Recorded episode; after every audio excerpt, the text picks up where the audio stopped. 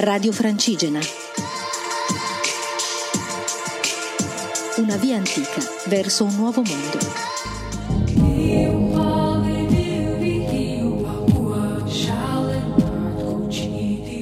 Ciao a tutti, sono Elisa, sono la pellegrina che sta camminando da Desenzano del Garda a Santiago de Compostela e poi Finisterre. Il mio lungo viaggio oggi è arrivato al 118 giorno e con 150 km circa che mi separano dalla città di Santiago e poi ci sarà un altro pezzettino per l'oceano, però non sono tantissimi, sono, è l'ultimo sforzo che devo fare.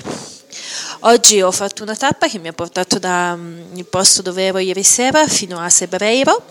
e quindi oggi ho attraversato l'ultimo confine regionale del mio viaggio e mi trovo nella bellissima regione della Galizia.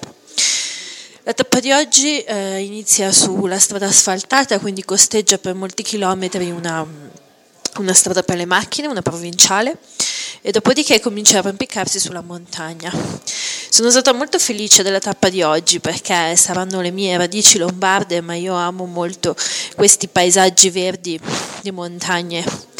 E dopo le mesetas e dopo tutte queste zone un po' di città del Bierzo sono, è stato molto rigenerante camminare finalmente di nuovo in un bosco, mi mancava molto come tipo di ambiente ed è quello che preferisco per camminare. Quindi il fatto che io adesso sia entrata in Galizia che è verdeggiante che è umida che è boscosa mi dà più tranquillità, essendo che sono molto stanca ormai, preferisco camminare in un paesaggio che mi rispecchia e camminare nel mio paesaggio preferito, che è appunto quello del bosco di montagna, oltre a quello del mare, ma in questo momento quello del bosco di montagna è abbastanza riappacificante. Eh, salendo su Osebreiro appunto sono, c'è una bella vista, c'è un bel panorama di montagne verdi e si arriva a una famosa um, roccia dove eh, si dice ai pellegrini che appunto sono arrivati in Galizia, quindi sono arrivata nella, perlomeno nella regione dove si trova la meta finale. Il mio cammino è stato molto solitario oggi, non ho incontrato altri pellegrini, ma questo perché, essendo, ripeto, un po' stanca,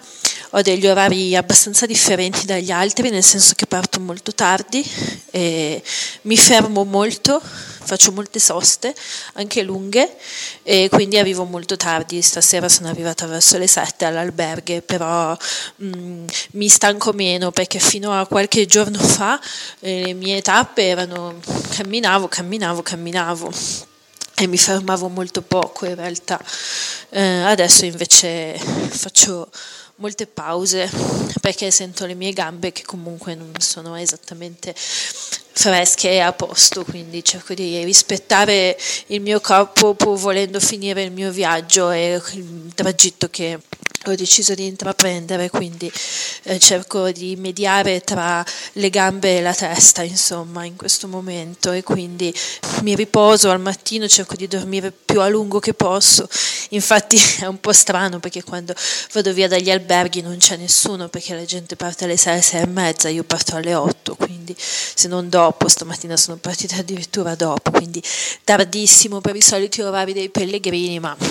non riesco ad alzarmi prima, oggettivamente non ce la faccio e quindi io in questo momento faccio quello che mi sento e basta. Sono, ripeto, felice di essere in Galizia perché è una delle regioni che mi piacciono di più. In Spagna è sicuramente quella che amo di più, ma anche rispetto a tutti i viaggi che ho fatto è una zona del mondo che amo molto, la Galizia, quindi sono, ripeto, felice di essere qui. Febreiro, tra l'altro, è un paesino che mi piace molto perché è un paesino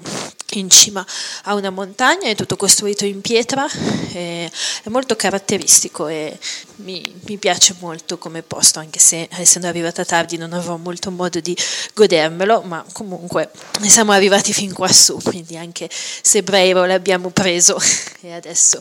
andiamo verso Santiago, che mancheranno, se non mi succede niente, meno di dieci giorni ad arrivare laggiù. Vi auguro una buona serata e un buon vento e un abbraccio di emozioni che ho vissuto molto forti quando ho visto che da sola a piedi da casa mia sono arrivata in Galizia. È stato molto forte per me come momento. Ciao a tutti.